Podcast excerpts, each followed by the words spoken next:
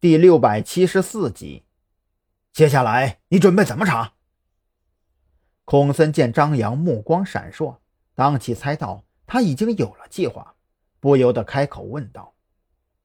张扬没有立即回答，他在思考要不要因为这个发现而修改自己的计划。经过一番缜密的思索过后，他觉得还是不要改变计划的好。虽然眼下有了密室浮尸案的杀人动机，可这只能说补全了推断上的缺失环节，并不能对案件调查起到实质性的帮助。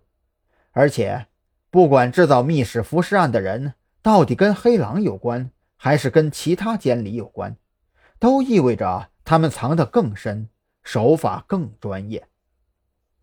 与其将时间浪费在这些人身上，继续被子午会牵着鼻子走，为何不能抢过主动权？等抓到了黑狼之后，再徐徐图之呢？想到这里，张扬深吸了一口气，转头对着孔森开口说道：“孔哥，要说没有计划，那是在骗你。但是我的计划呀，非常危险，而且跟你们刑警队的规章制度存在冲突。毕竟，从某种意义上讲。”我们特侦局啊，只看结果而不看过程，所以呢，你现在可以继续沿着龙脊山火药事件的线索继续追查下去，或许收获不大，但是聊胜于无。孔森面色一滞，难道张扬已经有了怀疑对象，并且准备进行秘密抓捕行动？想到这里，他的目光中燃起了久违的光彩，下意识侧目看向许志伟。那意思是在询问张扬，当着许志伟的面说话是否方便。张扬见孔森面色有异，不由得心中一惊，难道孔森猜到了自己正在当卧底？随即，他面带苦涩的开口劝阻：“孔哥，你一大把年纪了，没必要跟着我冒险，而且这也不合乎你们的规矩啊。规矩是死的，人是活的。”孔森丝毫不为所动。这段时间以来，极为艰难的调查取证让他萌生了退意。他觉得自己的思维已经不太适合坐在刑警队副队长的位置上，可是他又不甘心就这么悄无声息地递交辞职报告，最起码要给以后的退休生活留下点念想吧。如今，张扬正在筹划的秘密抓捕行动。刚好能让自己重温一下年轻时候的回忆。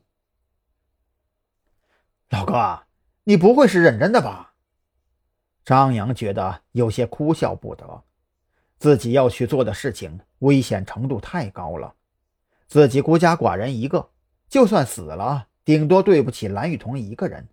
可孔森呢，一大把年纪了，拖家带口的，要是真的出点什么事儿。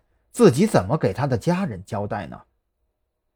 孔森觉得张扬的顾虑主要是考虑到安全问题，不由得转头看向站在一边的许志伟，目光中写满了诚挚的恳请：“呃，小许啊，我有些话想单独跟张扬说，能不能麻烦你？”许志伟点了点头，他也觉得自己待在这儿有些不太合适，毕竟。作为一个技术性人才，知道的太多未必是好事。当徐志伟离开后，孔森苦笑着看向张扬：“我知道你在担心什么，但是实不相瞒，我现在呀是光杆司令一个。看咱们这一行的，整天睡得比狗晚，起得比鸡早，一年到头啊，在家睡觉的时间，两只手就数得过来。所以十多年前呢，我就离婚了。”父母呢？前几年也不在了。要说光棍儿，我可比你光棍多了。至少你要是出点什么事儿啊，小兰得伤心好久吧？张扬听得一愣，他没想到孔森的家庭情况如此凄苦，也没有想到看似乐天派的孔森还有如此不为人知的辛酸经历。一时间，张扬也不知道该如何拒绝他了。可自己的计划里，孔森又能充当什么样的角色呢？